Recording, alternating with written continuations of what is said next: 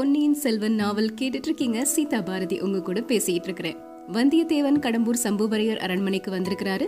ராத்திரி நேரத்துல அங்க ஒரு கூட்டம் நடக்குது. சரி வேண்டாம் அப்படின்னு அவர் கிளம்பி போகும்போது அவரை பத்தின ஒரு பேச்சு அடிபடுது.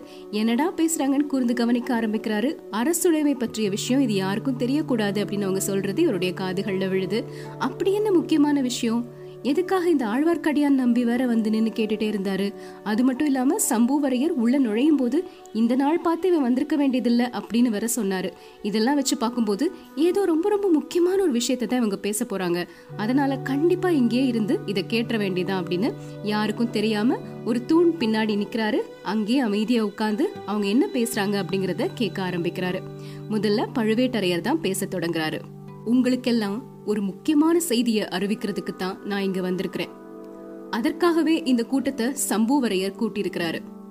சோழ நாட்டை ஆட்சி செஞ்சிட்டு இருக்கக்கூடிய சுந்தர சோழ மகாராஜாவின் உடல்நிலை ரொம்ப கவலைக்கிடமாகிருச்சு. வைத்தியர்கள் அவரு இன்னும் ரொம்ப நாள் உயிரோடு இருக்க மாட்டாரு அப்படின்னு சொல்லிட்டாங்க. அதனால இனிமே நடக்க வேண்டிய காரியங்களை பற்றி நாம இப்பவே யோசிச்சு ஆகணும். அடுத்ததா பட்டத்துக்கு வரக்கூடியவர் யாரு அப்படிங்கறத பத்தி பேசியாகணும் அப்படின்னு சொல்றாரு. அப்ப அங்க இருந்த சிற்றரசர்கள்ல ஒருத்தர் அத பத்தி இனி யோசிச்சு என்ன ஆக போகுது? ஆதித்த கரிகாலருக்கு தான் இளவரசு பட்டம் அப்படின்னு ரெண்டு வருஷத்துக்கு முன்னாடியே கட்டிட்டாங்களே அப்படின்னு சொல்றாரு. உடனே பழுவேட்டரையர் உண்மைதான். ஆனா அப்படி இளவரசு பட்டம் கட்டுறதுக்கு முன்னாடி நம்மில் யாருடைய யோசனையாவது கேட்கப்பட்டுச்சா? இங்க கூடியிருக்கக்கூடிய நாம ஒவ்வொருத்தரும் நூறு ஆண்டுகளுக்கு மேலாக நான்கு தலைமுறையாக சோழ ராஜ்யத்தின் மேன்மைக்காக பாடுபட்டுட்டு இருக்கிறோம். என்னுடைய பாட்டனாருக்கு தந்தை திருப்புறம்பியம் போர்ல இறந்தாரு. என்னுடைய பாட்டனார் வேலூர்ல நடந்த போர்ல உயிர் விட்டாரு என்னுடைய தந்தை தக்கோலத்தில் உயிர் தியாகம் செஞ்சாரு. அந்த மாதிரி தான் உங்க ஒவ்வொருத்தருடைய மூதாதையரும் இந்த சோழ நாட்டின் மேன்மையை நிலைநாட்டுறதுக்காக உயிரை கொடுத்திருக்கிறாங்க. நம் ஒவ்வொருவருடைய குடும்பத்திலையும் இளம் பிள்ளைகள் யுத்த களத்துல செத்திருக்கிறாங்க. இன்னைக்கு கூட ஈழ நாட்டுல நம்முடைய குலத்தையும் குடும்பத்தையும் சேர்ந்த பிள்ளைகள் போர் செஞ்சுட்டு இருக்காங்க ஆனா அடுத்தபடியா பட்டத்துக்கு வர வேண்டியது யார் அப்படிங்கறத தீர்மானிக்கிறதுல? நம்ம அபிப்பிராயம் எதையுமே மகாராஜா கேட்கவே இல்ல. யாருடைய ஆலோசனையுமே அவர் கேட்கல அப்படின்னு சொல்றாரு. உடனே கூட்டத்துல இருந்தவங்க நம்ம யோசனை கேட்கல அது சரிதான். ஆனா யாரையுமே யோசனை கேட்கலன்னுலாம் சொல்ல முடியாது. பெரிய பிராட்டியான செம்பியன் மாதேவியுடைய யோசனையையும் இளைய பிராட்டியான குந்தவையினுடைய யோசனையும் கேட்கப்பட்டுச்சு அப்படின்னு சொல்லிட்டு எல்லாரும் சிரிக்கிறாங்க. உடனே பழுவேட்டரையருக்கு கோபம் வந்துருச்சு. ஆஹா நீங்க சிரிக்கிறீங்க. எப்படித்தான் உங்களுக்கு சிரிக்க முடியுது? நினைக்க நினைக்க எனக்கு வயிறு பத்திக்கிட்டு எரியுது. ரத்தம் கொதிக்குது.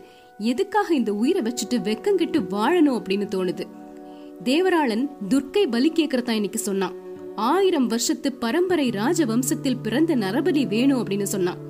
பேசாம என்ன பலி கொடுத்துருங்களேன்? என்னுடைய குலம் ஆயிரம் ஆண்டுகளுக்கு தொன்மையானதுதான். என்ன பலி கொடுத்துருங்க? துர்க்கை திருப்தி அடைவாள். என்னுடைய ஆன்மாவும் சாந்தி அடையும். இப்படின்னு ரொம்ப ஆவேசத்தோட பேச ஆரம்பிச்சிட்டாரு பழுவேட்டரையர். எல்லாரும் அப்படியே அமைதியா இருக்கிறாங்க. மேற்கு திசையிலிருந்து விர்ருன்னு காத்தடிக்கக்கூடிய சப்தமும் அந்த கோட்டை சுவருக்கு வெளியே இருக்கக்கூடிய மரங்கள் அசையக்கூடிய சப்தமும் மட்டும்தான் கேட்டுச்சு. உடனே சம்புவரையர் ஏதோ தெரியாத்தனமா எல்லாரும் பேசிட்டாங்க மன்னிச்சுக்கோங்க அப்படின்னு சொல்றாரு. சரி சரி நானும் கொஞ்சம் பொறுமை இழந்துட்டேன் அப்படின்னு திரும்பவும் பொறுமையா பேச ஆரம்பிக்கிறாரு பழுவேட்டரையர்.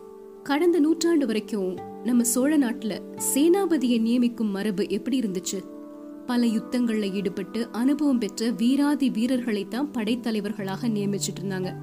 ஆனா இப்போ என்ன நடந்துட்டு இருக்குது மூத்த இளவரசர் ஆதித்த கரிகாலன் தான் வடதிசை சேனையின் சேனாபதி. அவர் என்ன செய்யறாரு ரெட்டை மண்டலத்தின் மீதும் வேங்கி நாட்டின் மீதும் படையெடுத்து போறாரா? போகவே இல்ல. அவர் பாட்டு காஞ்சிபுரத்துல இருக்கிறாரு. காஞ்சிபுரத்துல இருந்து என்ன செஞ்சிட்டு இருக்கிறாரு பொன் மாளிகை கட்டிட்டு இருக்கிறாரு வீர பெருங்குடியில பிறந்த வீராதி வீரர்களாகிய உங்களை கேக்குறேன். இதுக்கு முன்னாடி தமிழ்நாட்டுல எந்த மன்னராவது அவர் வசிக்கிறதுக்காக பொன்னாலான மாளிகை கட்டியிருக்கிறாரா? இளவரசர் ஆதித்த கரிகாலர் அவர் வசிக்கிறதுக்காக காஞ்சிபுரத்துல பொன் மாளிகை கட்டுறாரு. ரத்தினங்களையும் வைடூரியங்களையும் அந்த பொன் மாளிகை சுவர்ல பதிச்சுக்கிட்டு இருக்கிறாரு உடனே கூட்டத்துல இருந்த ஒரு சிற்றரசர் அவர் பொன் மாளிகை கட்டி முடிச்சிட்டாரா? அப்படின்னு கேக்குறாரு.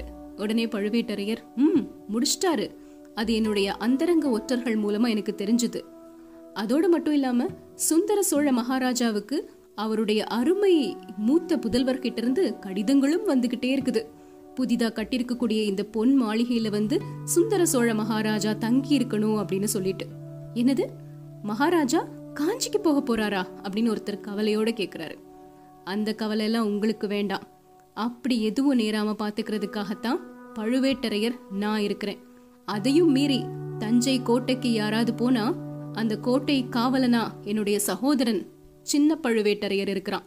சின்ன பழுவேட்டரையருடைய அனுமதி இல்லாம தஞ்சை கோட்டைக்குள்ள யாருமே போக முடியாது.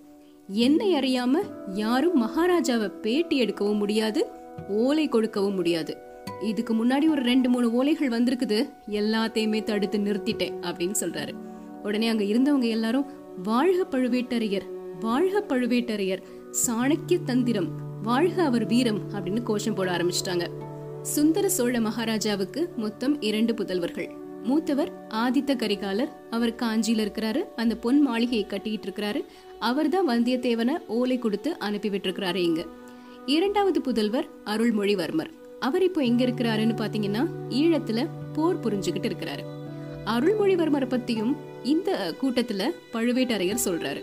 அவர் என்ன சொல்றாரு அப்படின்னா ஆதித்த கரிகாலர் கூட பரவாயில்ல அருள்மொழிவர்மர் என்ன பண்ணிட்டு இருக்கிறாரு? ஈழத்துல போர் புரியறதுக்காக போயிருக்கிறாரு. பொதுவா நம்ம நாட்டில இருந்து இன்னொரு நாட்டுக்கு போர் புரியறதுக்காக போனோம்னா படை வீரர்களுக்கு தேவையான உணவை அந்த நாட்டுல சம்பாதிச்சுக்கிறது தான் வழக்கம். ஆனா இவர் ஒரு புது மரபை சொல்றாரு. அங்க இருக்கக்கூடிய வீரர்களுக்கெல்லாம் உணவு இங்க இருந்து போகணுமா? அதுவும் கப்பல்ல ஏத்து அனுப்பி விடணுமா? அதுக்கு அவர் விளக்கம் வேற கொடுக்கறாரு. நமது படை வீரர்களுக்கு தேவையான உணவை அங்கிருந்தே சம்பாதிச்சோம் அப்படின்னா அந்த ஈழத்து மக்களினுடைய அதிருப்தியை சம்பாதிக்க நேரிட்டுருமா? நம்ம போரிடுறது அரச குடும்பத்தோட மட்டும்தானே தவிர மக்கள் கிட்ட இல்ல. போர்ல வெற்றி பெற்றதுக்கு அப்புறமா அந்த மக்களுடைய ஆதரவெல்லாம் தேவை. அதனால அங்கிருந்து உணவு சம்பாதிக்க முடியாது அப்படின்னு இங்கிருந்து கப்பல்ல உணவை ஏத்தி அங்க கொண்டு போயிட்டு இருக்கிறாரு. ஒருத்தர் என்னடானா பொன் மாளிகை கட்டுறேன் அப்படின்னு பணத்தெல்லாம் வீணடிக்கிறாரு.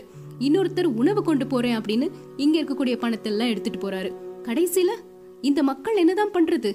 ரெண்டு பேரும் இப்படி பண்ணிட்டு இருந்தா இது எப்படி சரிப்பட்டு வரும்? அப்படின்னு ஆக்ரோஷமா பேசிட்டு இருக்கிறாரு பழுவேட்டரையர்.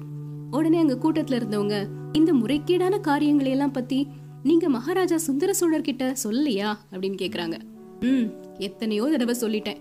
ஒவ்வொரு தடவை சொல்லும் போதும் பெரிய பிராட்டி கிட்ட கேளுங்க இளைய பிராட்டி குந்தவை தேவி கிட்ட கேளுங்க அப்படிங்கிற மறுமொழி மட்டும்தான் வருது.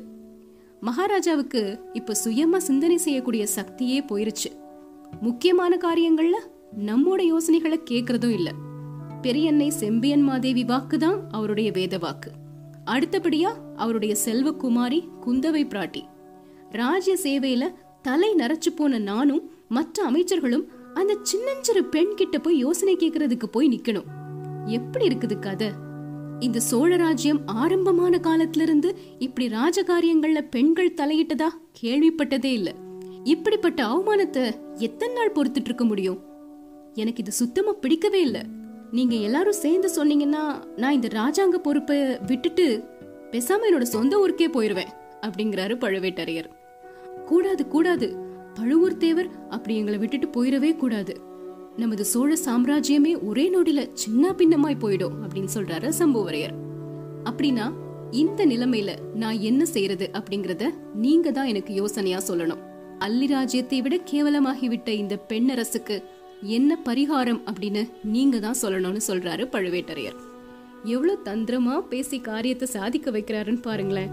வாய் திறமையில இவரை மிஞ்சிடவே முடியாது போல இன்னும் என்னென்னலாம் பேச போறாரோ அவங்க என்ன முடிவு சொல்ல போறாங்களோ எதுவுமே தெரியல. தெரிஞ்சுக்கணும் ஆவல் இருக்கு இல்லையா? நாளைக்கு தெரிஞ்சுக்கலாம்.